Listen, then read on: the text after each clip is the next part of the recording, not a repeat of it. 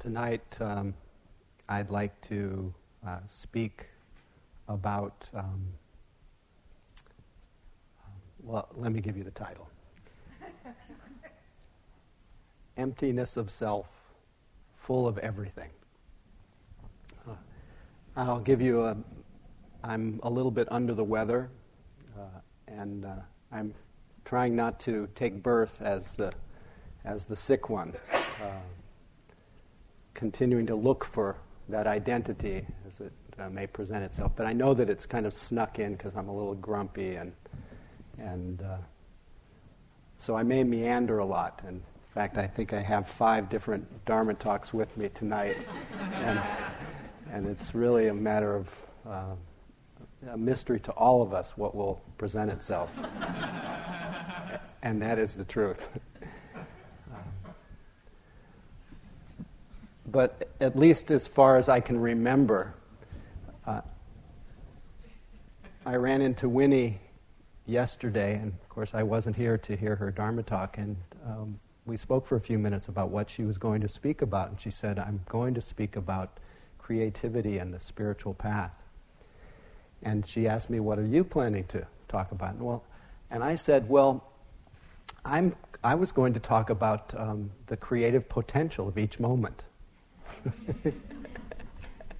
and so we were, we were on some kind of wavelength. But the more I thought about it as the day went on, I, I, I really am quite passionate about the, um, uh, the teachings of emptiness and the, the reflection of the understanding of emptiness that reminds us that every moment is a, um, being empty and open is intrinsically free and every moment is like that. And so every moment has within it a creative potential. And whatever seeds we plant into that open field of creative possibility becomes, the, um, becomes our um, karmic impressions that produce the fruits of our lives. And uh, so I'm the potential that we have within us, and I'd like to speak about that a little bit. Uh, but I, I started to think that what I really wanted to speak about is just um, not so much the emptiness that is a field of potential, but the emptiness that is creativity itself. That is, it's already happening here and now. That you are creative potential expressing itself. You are enlightened potential expressing itself. That it is so easy to get bogged down in looking for how our creative potential is going to play out, uh, what we're going to do, the seeds we're going to plant, the, the tools that we're going to need, all the requisites, all the thises and all the that's and all the tools, and boy, we have provided. I can say with a lot of confidence that we've provided really every tool ad nauseum. And all these tools are wonderful for living a life and for living a life of, of wakefulness and moving in that direction of uh, toward the gravitational field of, of, you could say, of truth and slowly, slowly away from the, the gravitational field of, uh, of self. But in that process of becoming, the way that our mind can frame the spiritual path is we can really miss the amazing creative display that's happening right now.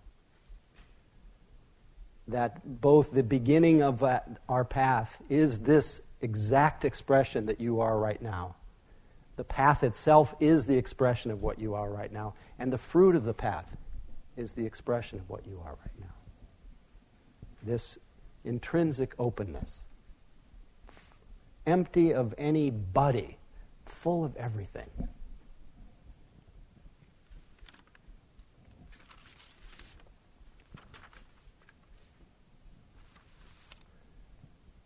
When we step out of that, you know that I love the spe- stepping out, uh, the notion of stepping out of the, the trance of, of time.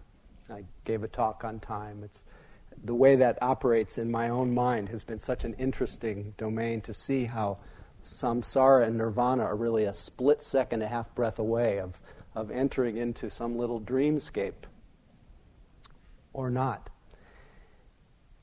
But when we do, for a, even for a moment, where the thoughts of time vanish, removing the past, removing the future, removing the present, all these ideas, what all of us slowly, slowly, over the course of re- the retreat, not every moment for sure, but slowly, slowly, we've all begun to taste this, this that we are that we can't that can't be described so easily. Even though the, some of the Tibetan teachers that I love uh, have tried to find a language of consciousness to speak to what we recognize of ourselves as we settle in. This is from Nyoshul Khenpo Rinpoche. He says, profound and tranquil, free from complexity, uncompounded, luminous clarity, beyond the mind of conceptual ideas. This is the depth of the mind of the Buddhas. In this, there is not, not a thing to be removed, nor anything that needs to be added it is merely the immaculate looking naturally at itself. How easy to miss. Right in the midst of it all, right in the midst of that profound drama that, that our mind can so easily, innocently dwell in. This uncompounded clarity.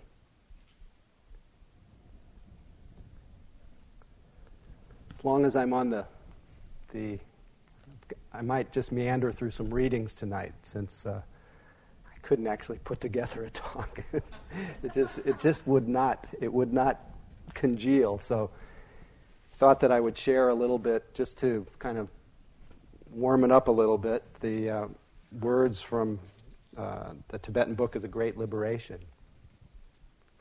Just all enjoy this feast of your own mind as it is. Not as you remember it to be, but as it is in, in real time. There being really no duality. Separation is untrue. Until duality is transcended and at one realized, enlightenment cannot be attained. The whole samsara and nirvana is an inseparable unity. Are one's mind. As an inseparable unity, are one's mind. Owing to worldly beliefs, which she or he are free to accept or reject, a person wanders in samsara. Therefore, practicing the Dharma freed from every attachment. The only place we can check this out is right here. Right now, freed from every attachment, because you can't find an attachment in this instant. That's the power of, of wakefulness. Therefore, practicing the Dharma, freed from every attachment, grasp the whole essence of these teachings. Although the one mind has, has not existence. Although the one mind is, it has not existence. When one seek, seeks one's mind in its true state, it is found to be quite intelligible, although invisible. In its true state, mind is naked, immaculate, not made of anything, being of the voidness, clear, vacuous, without duality, transparent, timeless, uncompounded, unimpeded, colorless, not realizable as a separate thing, but as the unity of all things. Check that out. Yet not composed of them of one taste and transcendent over differentiation. Just read a little bit more. The one mind being verily of the voidness and without any foundation, one's mind is like, likewise as vacuous as the sky. To know whether this is so or not, look within your, thine, own, thine own mind. Being merely a flux of instability, like the air of the firmament, objective appearances are without power to fascinate and fetter. To know whether this is so or not, look within thine own mind arising of themselves and being naturally free like clouds in the sky, all external appearances verily fade away into their own respective places. To know whether or not this is true, look within your own mind. The Dharma is nowhere except the mind, no other place for meditation than the mind.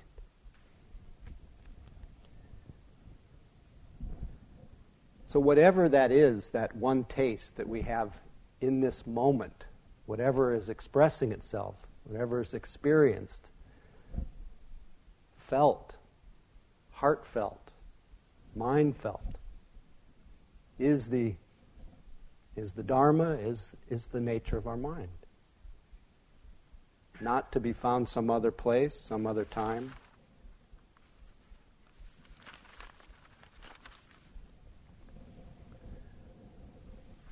Today, as I was lounging around, I kind of rummaged in my mind through some of my favorite passages that remind me of the, this kind of immanent creative expression, uh, this, this whatever is felt when we really touch into this sense of immediacy. And I thought of the words of Ramakrishna, who was a kind of ecstatic saint who used to sit around and practice like us and just close his eyes, and he would very much appreciate the, the sense of immediacy, and uh, his mind settled very much the way that I've seen most of us settle here.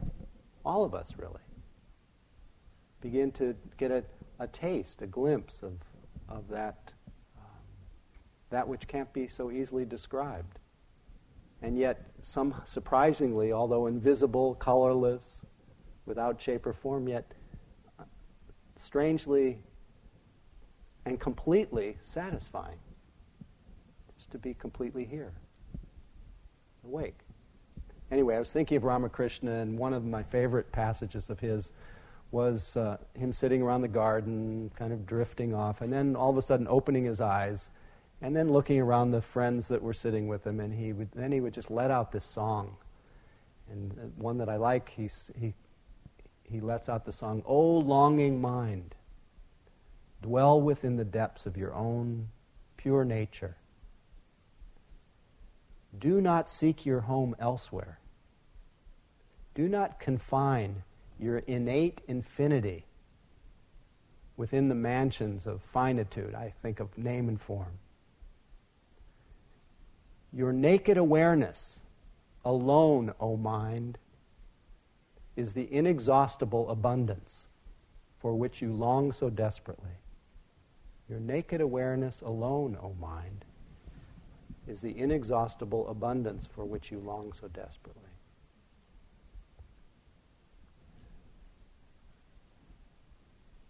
I think about how far I have to travel to recognize this, to be that, to be that creative display, that, that what's often described in the Tibetan tradition, that mind essence.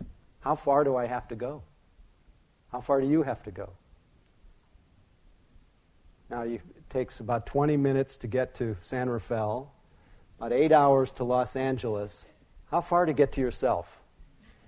How far do you get? How far to get to the nature of your mind?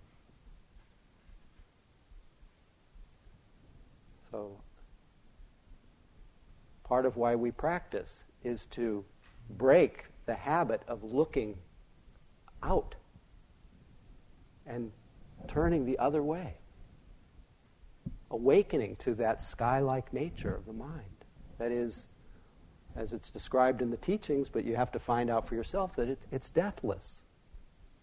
It, it pervades the highs and the lows, the goods and the bads, unmoved untouched by what all the dramas that we go through.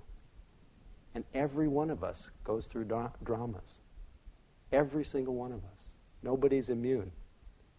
But yet we have the, the seeds, that, those dramas even, are the creative expression, not separate from that. To know whether this is so, we look within our own mind. From where do these thoughts of ourselves come from and where do they go? Do they have any roots? Do they have any home? Who is the one that we imagine ourselves to be? Where is that one? We keep looking on in real time, present evidence.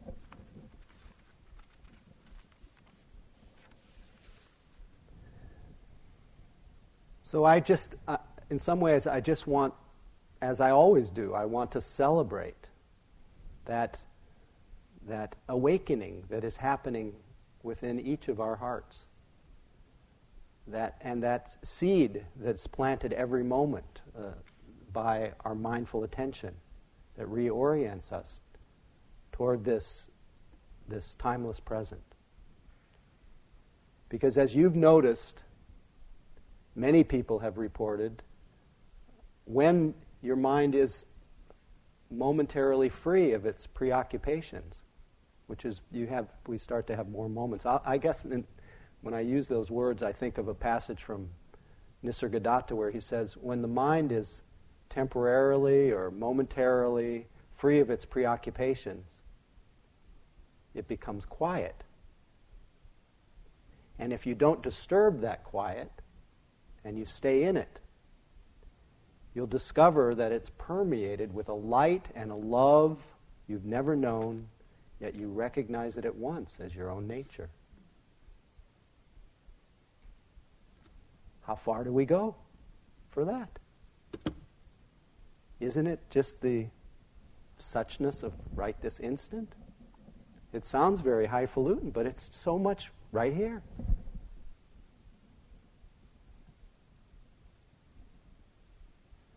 He says, once you've been through this experience, you'll never be the same person again.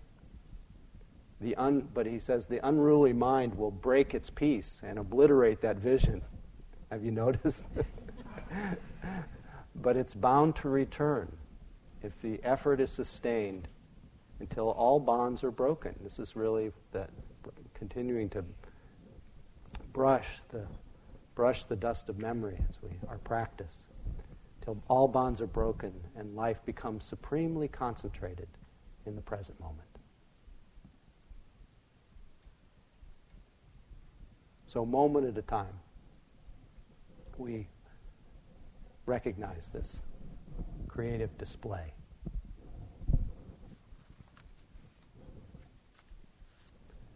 So, when we sit quietly like this, these moments that we sometimes point to we shine a light on what's actually happening right here in this room right now. The, some of these teachings don't seem so distant. They, we're reminded of. At least for me, when I hear certain teachings pointing to the nature of the mind, toward a mind that's free of its preoccupations, it becomes something real, becomes a little less theoretical. And that's part of the value of, of naming these things and teachings that seem so vast, but are so really so immediate, like the teaching from um, from uh, what's his name, Kalu Rinpoche, that probably has been shared on every retreat for the last 40 years, where he says, You live in illusion and the appearance of things. There is a reality. You are that reality. When you understand this, you will see that you are nothing. And being nothing, you are everything. That is all. Does that make any sense? Does this, does this feel relevant to your, to your um, passionate journey to know that whether or not this is so. Does it seem, it, it may not seem like it has practical value, but at least for me, it seems like it has all the practical value in the world to, uh, to operate from, um, from truth as opposed to operating from delusion, from that chronic view, as the, as the Tibetan Book of the Great Liberation spoke, speaks about, that chronic view of being um, caught in a, in a view of the world of separation, of me, of time, of, of, of space, occupying a certain amount of space, which has a certain kind of relative usefulness and truth, but all of it is a, reveals itself in our simple moments to be a dream. A dream and for whatever remains. That reminds me. Thank you for indulging me tonight. I'm just going off on this way and that. From Rilke. It says, We are the driving ones.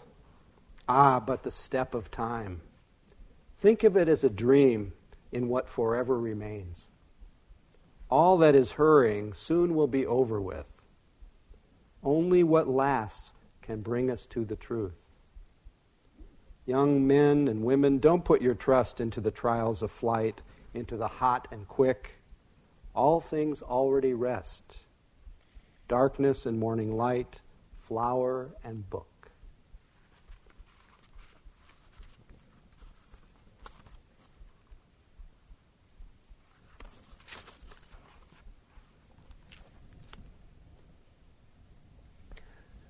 Just in case the words of Kalu Rinpoche feel a little too dry, you live in illusion in the appearance of things. For all of you lovers out there, the words of Nisargadatta say really the same thing. Where he says, uh, Wisdom tells me I'm nothing, love tells me I'm everything. Between these two, my life flows. So we see that the face of of this open, empty presence, as I know Carol spoke of this. The, the, the face of this, the expression of this openness is, is tenderness of heart, is love, is, is what the Tibetans call this unceasing capacity. To find out whether this is so, look within your own mind. Don't look anywhere else.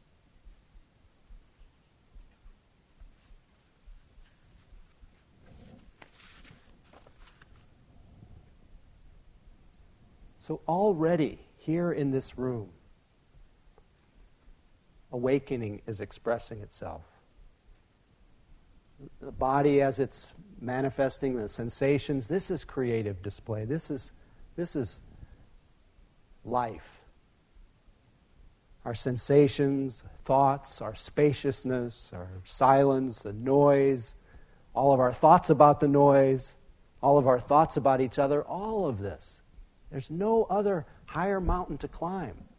Nothing could be more an expression of, of life and awakening than the knowing of this and its dance as it flows through this sky of emptiness, this sky of awareness. Even all of our self referencing, all of our I thoughts, another part of that creative display all of our defilements, all of our opinions, everything. It's already happening. Don't look for anything but this. Remember that line from the Buddha Buddha is your mind. Or from Ryokan, I mean. Buddha is your mind, and the way goes nowhere. Don't look for anything but this. If you point your cart north when you want to go south, how will you ever arrive?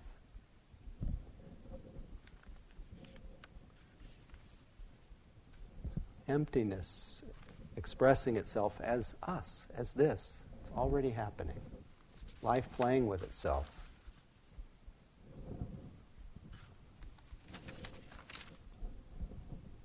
We recognize it in the moments that we're awake.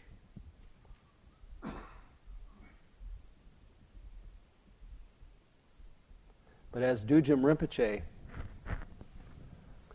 said in a passage that I shared earlier in the retreat, when he said, I'll quote it again after your last thought has ceased and before the next one arises, is there not a, in that instant a, um, now I'm not remembering, in fogland, is there not a, um, a bare freshness, a a um,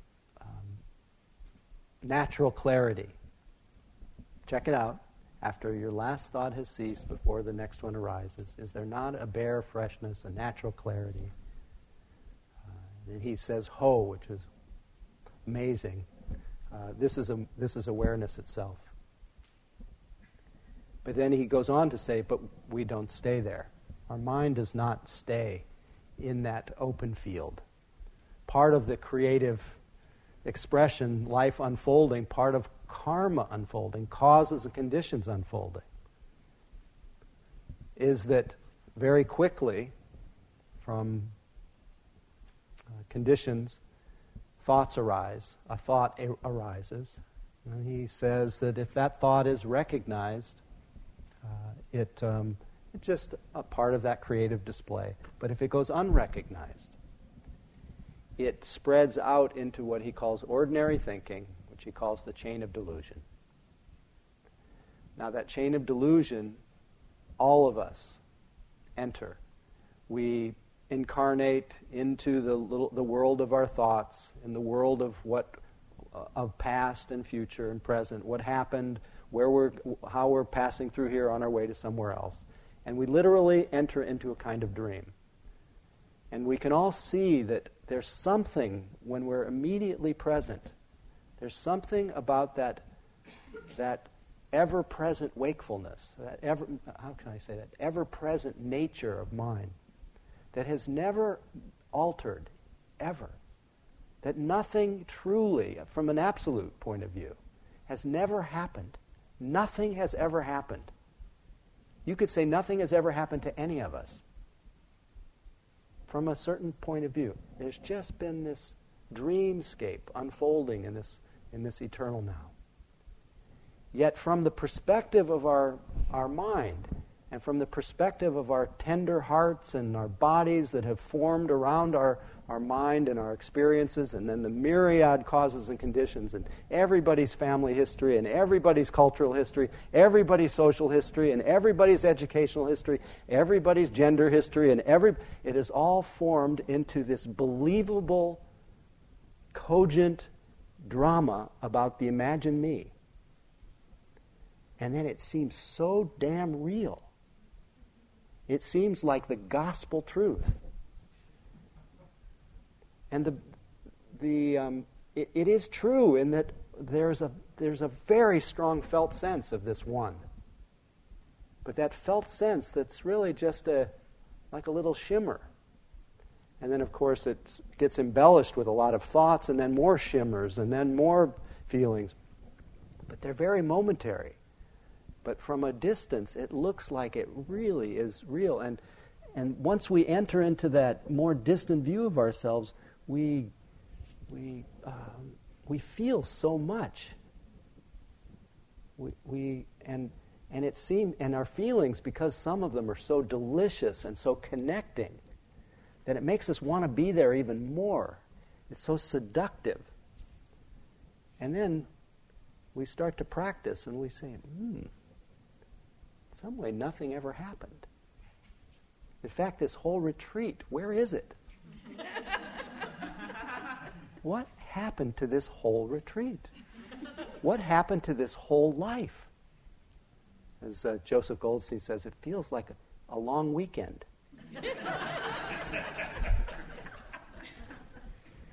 Sometimes it doesn't even feel like that. It's, there's, no, there's nothing in it that can be found unless we consult our memories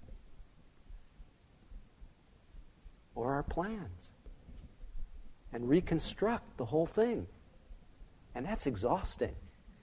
That's exhausting. And then it dawns us as we sit quietly and planting the seed of mindfulness, the seed of presence, that we can do without that whole complex of memories and associations. We don't, we don't really need to be somebody. In fact, we're most happy when we're, when we're nobody, when we're just ourselves, I should say. That natural expression, that unique expression of life, formed by all that karma, but just a happening.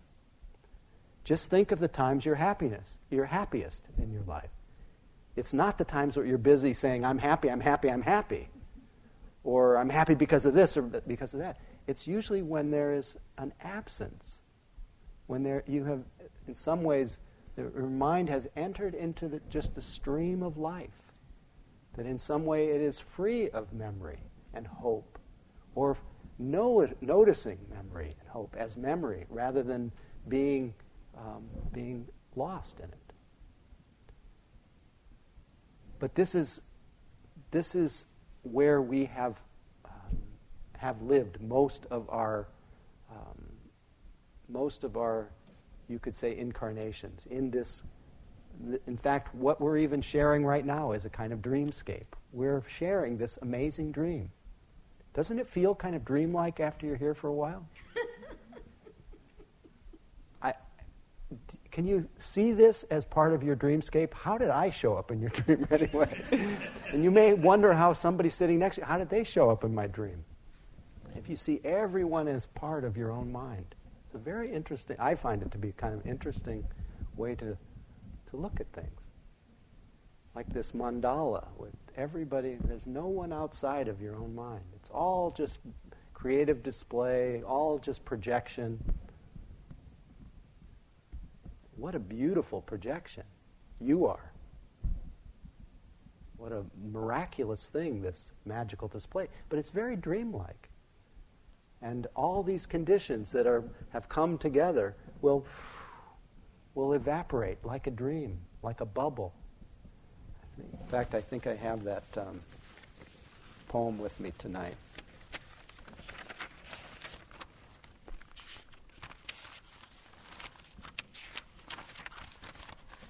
Thus shall we think of this fleeting world like a star at dawn, a bubble in a stream, a flash of lightning in a summer cloud, a flickering lamp, a phantom and a dream from the Diamond Sutra. Thus shall we think of this fleeting world.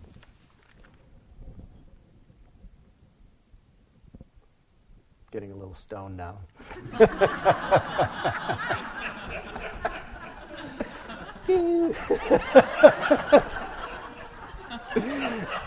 uh,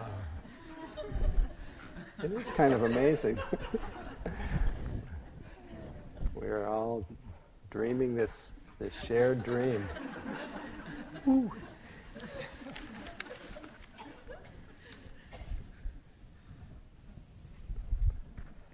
See, from this vantage point, uh, there, from the vantage point of being, being um, interested, investigating the nature of reality, from being awake, being somewhat concentrated in the present moment, being kind of feeling kind of balanced because I'm just here. It kind of balances us out when we're just here. What, when we're there and then, it's very, it's very unbalancing. When we're here and now, there's something very, that ground of emptiness. That's the true groundedness. Not our bodies that are always changing. It's the ground of, of consciousness. That inherent purity that the Buddha talks about. But from this vantage point, it doesn't seem like anything needs to be done. No ne- seeds need to be planted. Everything's been granted in this moment. Is there anything, if you don't consult your memory, is there anything lacking right now? Everything is here. This, this moment when we're really present is the definition of sufficiency, of enoughness. This is for me, this is the, the, these moments are when the, when the, the natural sense of gratitude and love, as, as it has arisen for all of you at different times, it's, it comes out of that sense of, of being here, being open. So, not many seeds to be planted. But just as Dudjom Rinpoche says, we don't stay there. We re enter the world of the imagined me that so longs to be free and be okay, to be healed, to be enlightened, to be fixed, whatever it is, we enter into that world. And, it's, and it is, as we all know, from our own wanderings, we can wander a long time confused. We can literally enter into these dreamscapes in our mind and not have a clue that we're dreaming, really seeing through these, the lenses of our, of our thoughts and thinking it's the absolute reality, not realizing its projection. So, for that reason, the reason that we are, that part of our experience is that we are so prone to delusion because of causes and conditions, because of the, those fleeting reactions of grasping, liking, disliking, becoming, expressing itself as the desire for more pleasure, the desire to become someone, the desire to to, in its extreme on the other end, to make it all stop, the, the intense, the intense aversion that uh, just wants everything to go away. Because we are so prone to that, it is, um, it is helpful to exploit the moments that we're awake, both to, um, to appreciate that dawning of wakefulness in our hearts, to recognize that that moment of wakefulness is completely empty and has no inherent meaning or value. I say that for a reason that this moment, it, it doesn't say anything. And what value arises in this moment depends on what seed gets planted in it in, it's inherently open. This, just like nothing that you experience in any moment is anything on its own side. It, it needs a little, it needs a little uh, interpretation, a little evaluation, a little meaning, a little this, a little that. We start to see the difference between the emptiness of everything, the suchness of it, and the, and the extra that gets added. So, this extra that gets added is um, often the source, the extra attitude, the extra reaction, the extra view, interpretation, all the teachings on, on the three kinds of papancha that gets added, the, papancha, the spinning out about what I want, the spinning out about how things are supposed to be done, views and opinions, the spinning out about views about myself, all of that is what gets filled into this open field, this open creative field that every moment is. This openness. So, because of this tendency and this history of literally millions of, of years, it's almost embedded in the species, it's important to not only appreciate the creative display which you could say is the fruit of all the past karmas, all the past actions, the wild coming together of all these conditions. But to, uh, to realize and remember that what we plant here becomes our, our future display.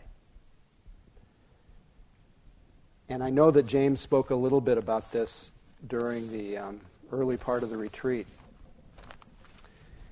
and I've given uh, long, long talks on this topic, but I think for me, over the last 30 plus years, planting the seed of certain kinds of reflections into this field of present, in, in these present moments, certain kinds of reflections have helped to keep me keep my eye on the, on the, um, on the ball, so to speak, to keep my heart turned, focused on that commitment to, uh, truth instead of, uh, of me, my, and mine. And those reflections that James mentioned that I'd like to just name again tonight, that I found so useful in keeping my mind turned in the direction of the Dharma, toward that gravitational field. That's the teaching that traditionally is given at the um, beginning of people's practice, but it's great in the beginning, great in the middle, great in the end. And it is the teaching uh, traditionally called the Four Mind Changing Reflections, uh, coined more recently by, I think it's a teacher named Reggie Ray, uh, called the Four Reminders. And I have a whole, I was telling Winnie, I have a whole I have several talks on the four reminders, and I could riff on it, but I found one version uh, written by a fellow named Sangharakshita that I found so pithy and so clear and straightforward that I'd like to read it to you. And think of it as, as filling, as dropping into this field of, of potential that you are, that you have every moment uh, with these kinds of thoughts essentially the, the reflections are the reflection on the preciousness of this opportunity as a human. The traditional one is preciousness of human birth, but he sees it more as some, this opportunity to make something of your life. The, the reflection on the fact of impermanence and death. Reflection on, on karma, which is in some ways what I'm talking about tonight, you know, about planting seeds, that seeds bear fruit. And last but not least, reflecting on the defects of the um, samsaric loop of getting caught on the gerbil wheel of becoming. So I'll, I'll read this passage. It may take a few minutes, but I think it's worth it. I have a chance to make something of my life. I have relative health, good health. I have energy. I have the ability to think and feel freely. I have enough food and enough money to meet my needs. I live in a country that is relatively free of war and many of the other difficulties people can face. I'm not trapped all the time in a negative mind state like madness, craving, hatred, or depression. All these things can change. But while I have these advantages, I have a great opportunity. I have had the great good fortune to meet the Dharma. The Buddha taught it. It has been practiced down through the generations. Thanks to my teachers, it has come to my country and to my life in a form that I can understand and accept. I've had the good fortune to meet an effective Sangha whose members offer me guidance and friendship. All these conditions have made the Dharma a presence in my life and made its practice possible for me. Am I making use of this opportunity it offers? Clearly, all of you are. How much time I waste how much of my life passes in unawareness, how strong my habits constrain me. I would be foolish to waste this chance. So let me commit myself to practicing as full as I, fully as I can. I want to just digress a little bit uh, where he said how much time I waste. Every time I read this little passage, I remember being in uh, Nepal and sitting with a, a great uh, Dzogchen master named uh, Tulku Urgyen Rinpoche. And there was a, a story on a little poster on a, a, wall of his son's monastery that was eulogizing uh, Tulku Urgyen's wife. And the way he eulogized her was that she never wasted a single moment. And that has stayed with me all these years. It kind of blew my mind. Because, and it's, it's kind of a, um, it's a reflection that, that pops in, and it sometimes, and it's, of course, not to make a case against yourself about it, but to really look at how, how do you spend your time. Try not to digress anymore. One day I will die. I cannot avoid it. It comes to everyone and it will come to me. Everyone who has lived in the past has aged and died, and those living now are aging and die and will die too. Think of the millions of people who have lived in the past. Where are they now? I see myself aging day by day, year by year. My body grows older as I can clearly see. The causes of life are unstable and impermanent, and when they run out, my death will come. I will have to face death and meet it the end of my life. I am like a fish caught in a net. I'm like a prisoner condemned to execution. I'm like an animal in a slaughterhouse. In my fantasies, I am exempted from the general truth of death. But in that, but that is a delusion, and death will come to me, even me as well. The time of my death is uncertain. Even if I live a full span, that is just a few decades. But death come, could come at any moment, in a few years, a few weeks, or even today. There are many causes of death in addition to old age illness, accident, disaster, violence. Every day people die in these ways, all of them having expected to live longer. Therefore, death is a presence that should be borne in mind. My plans should always be provisional. I should not put things off and live free from regrets and obligations. Everyone I know will die as well. One by one, we will be taken by death. All my friends, all my family, everyone I know, everyone I love, everyone who loves me. In a hundred years, we will all be gone.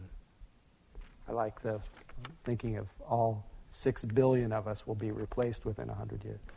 To face death, I will need courage, forbearance, contentment, and a clear conscience. I need to be free of regrets, and that means using my time wisely. All that will matter at the time of death is my practice. What will matter is that I have become what I have become in myself, the qualities of my mind, the sense of having lived a worthwhile life through helping others. So I should live with awareness of the inevitability of death and its imminence, and I must make good use of my time through practicing the Dharma. Everywhere I look, this is the, on karma, everywhere I look in the universe, I see things arising and passing away in dependence upon conditions. From galaxies and stars to microorganisms, this pattern holds true. Things aren't random, they have causes and effects. This is also true of my life. What I am today is the product of many influences my family, culture, education, relationships.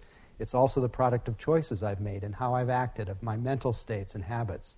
There are many things I cannot alter, and these I must accept. But I can change those conditions that spring from my mind I can change how I think. I can affect how I feel. Meditation and Dharma practice give me ways to do so. I know that skillful actions have brought me happiness and fulfillment and have benefited others. When I've been kind or generous, I've seen others benefit. It has given me happiness. I know that my unskillful actions have harmed others and harmed me too. When I have been unkind, I have seen the pain I have caused. Those actions have reinforced negative states of mind that make me unhappy and I felt remorse and regret. Therefore, I should cultivate positive states, practice skillful action, and avoid unskillful ones. This means practicing the Dharma, which offers a sure path to establishing positive conditions. To this path, I commit myself. Suffering, this is the defects of samsara. Suffering is part of my life. Everything I experienced is tinged with incompleteness. I cannot escape unsatisfactoriness. My life involves stress, striving, and struggle. The same is true of others. Almost everyone I know is searching for something their lives do not give them. Everywhere I see this. People's lives include many other kinds of suffering.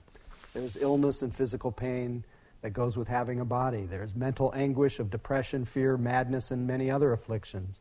The possibility of such experience goes with having a mind. All this is within the spectrum of experience I occupy. This is human life, and these things can happen to me. When I consider my experience, I see that it's in constant flux. My body changes continually, a mass of processes that, will never, that never settle, my mind an endless stream of thoughts one after another. Similarly, people change, situations alter, nothing endures. The whole world is like this. Nothing is solid or final, nothing can be fully relied on. Consider this present moment and you see this is true. Look around and you see it is true everywhere. I want the world to be substantial and knowable, but it isn't. This causes me to suffer. These are the defects of samsara. It's futile to expect the world to make me happy. Yet that expectation is the very source of my suffering. I must change the way I see the world and live on the basis of reality, not illusion. The, da- the Dharma offers a way to do this. It gives a path away from being trapped in samsara. Therefore, let me commit to practicing the Dharma. So I had the good fortune about 30 years ago of, um, some of you know about this. Uh, I stumbled in India. I was just graduating college and I stumbled onto this amazing character uh, who I met in Afghanistan. Kind of a larger than life guy who was uh, coming from Nepal, uh, having been, uh, was about to ordain as a monk, and he was going back to this place in Afghanistan where he was in the Peace Corps, and he sat down with a, he was coming back there just for a little pilgrimage before he ordained, and he sat down with a friend of mine and started talking Dharma, started talking about emptiness, and one night, one evening with him, and and I, um, for the next six weeks, I thought I was going crazy. It was absolutely wild. But the one thing he did, besides kind of open, crack open this very tightly diluted consciousness uh, was to tell me about uh, going to see the Dalai Lama, going to Dharamsala. And I didn't know who the Dalai Lama was at the time. Uh, the, um, actually, that reminds me, I brought got a quote from the Dalai Lama tonight. A little, a little digression.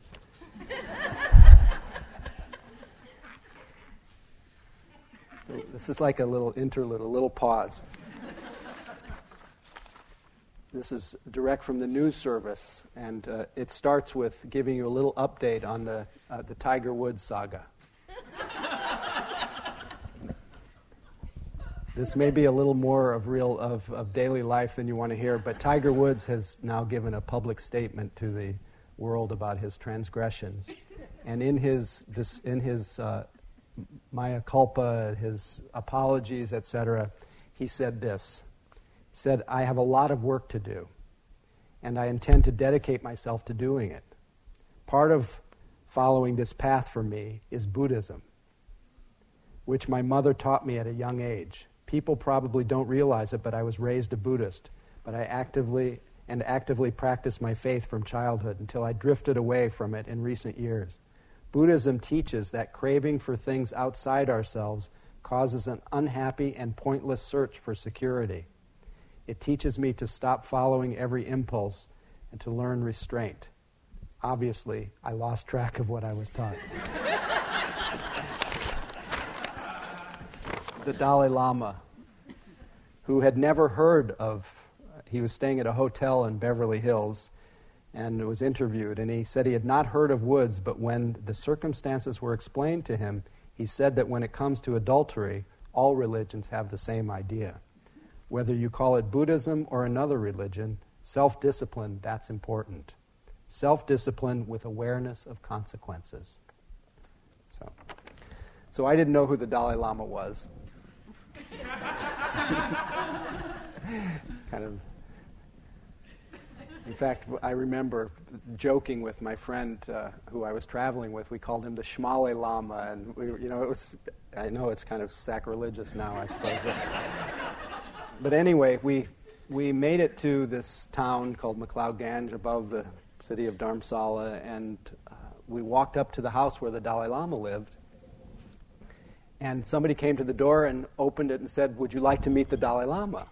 So, not having any clue who he was, or I just walked in, and it turns out that he had just come out of a, a long retreat and was and was meeting some other Tibetans who had come down from the northern part of Pakistan uh, to um, to meet him, and so my friend and I were just brought in, and what he, besides doing the little head, you know, head thing with the the little scarf and all of that, we talked a little bit, and he he sent my friend and I to take teachings from the, the main Lama who taught Westerners like, like us. And for, for the next several weeks, over and over, I heard the teachings on the four mind changing reflections. And it, it's really stayed with me all these years. And so I, I like to share it whenever I can to really reflect every day. And I actually think because we are this open field of creative possibility, our minds can be shaped they can be turned in the direction of the Dharma in spite of all of our conditioning to do exactly the opposite, which is the messages we get every day.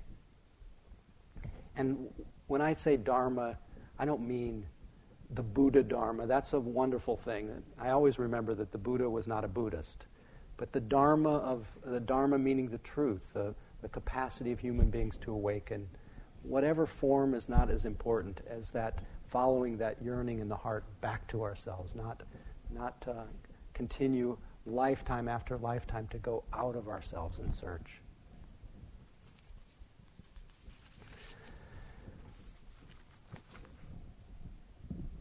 So, just in the last few minutes, uh,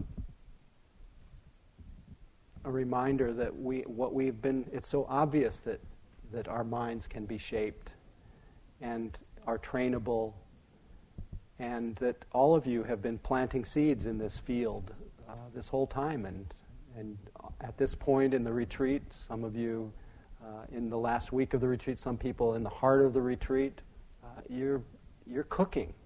You're cooking with you're, you, you're watering these seeds over and over the seeds of non harming, the seeds of mindfulness, the seeds of concentration, the seeds of goodwill, the seeds of compassion, the seeds of wisdom and equanimity, all of that. It's not an accident that you're feeling those things.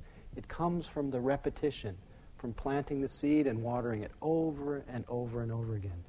So, the reason we widen this gap, that open this sense of present, is so that there's plenty of space to drop in the, the, the wholesome seeds that come naturally from a heart mind that is open. It is, it's inevitable once you open that, that field that, that we, want, we, will, we don't want to do anything that will, um, that will prevent us from being, uh, being able to appreciate and to, to be right here after all, it really is about, about staying here. I guess I'll, at the risk of repeating a story James may have told, because it really is about him in a way. Not about him exactly, but it was about uh, when he, I think, uh, uh, several months after I went to see Poonjaji, this teacher in India, James uh, went with a video camera. Did he tell a story about taking his video camera with him? Well, James took with him, being the beautiful, generous spirit that he is, he took tons of video of Poonjaji talking to people and, and asking his own questions of Poonjaji. And toward the end of his stay, besides asking that one deep question that he gave, you know, what's, why is the, my emptiness so dry and yours is so wonderful, and this and that, he asked one final question.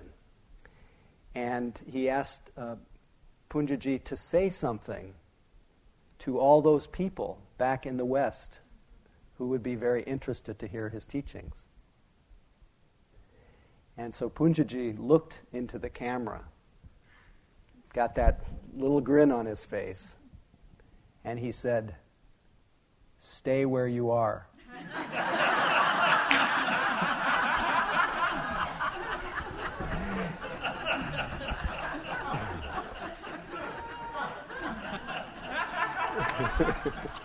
and, and we all know that that has multiple levels of meaning.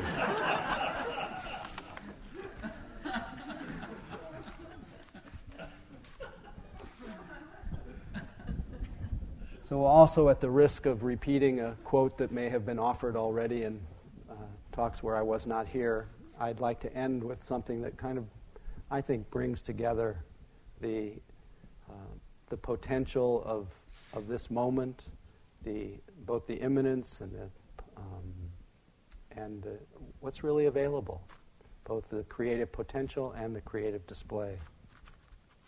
Passage from Gendun Rinpoche called Free and Easy. Happiness cannot be found through great effort and willpower, but is already present in open relaxation and letting go. Don't strain yourself. There is nothing to do or to undo. Whatever momentarily arises in the mind, in the body mind, has no ultimate importance at all and has little reality whatsoever. Why identify with and become attached to it, passing judgment upon it and ourselves.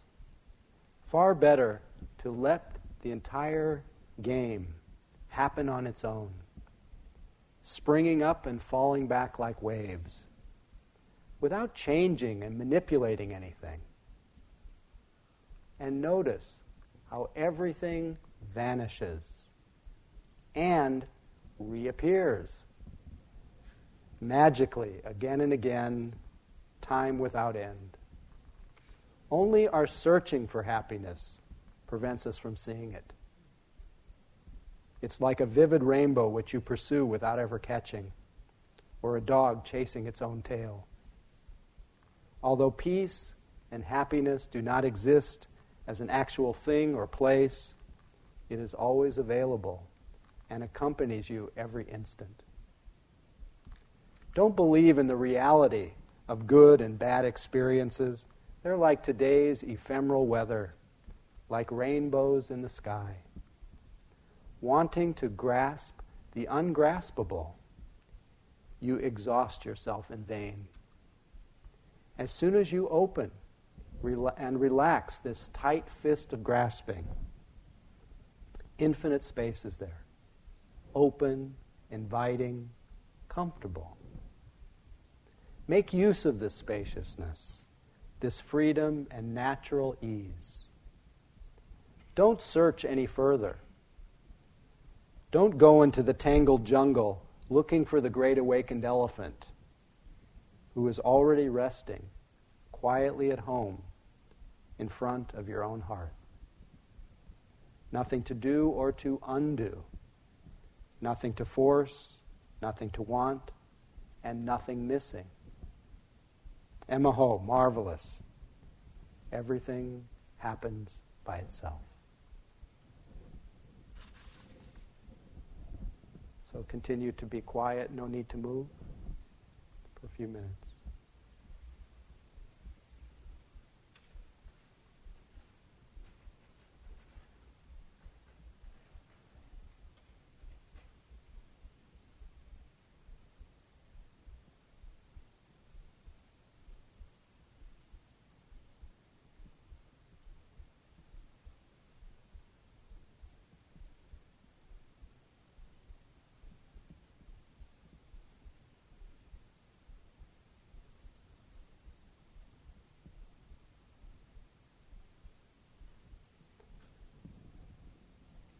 All beings realize that they are empty of self, full of everything.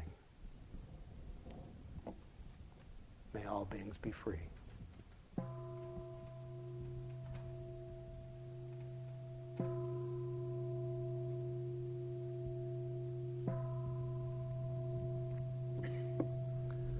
Thank you. About uh, 25 minutes for walking practice sitting and chanting.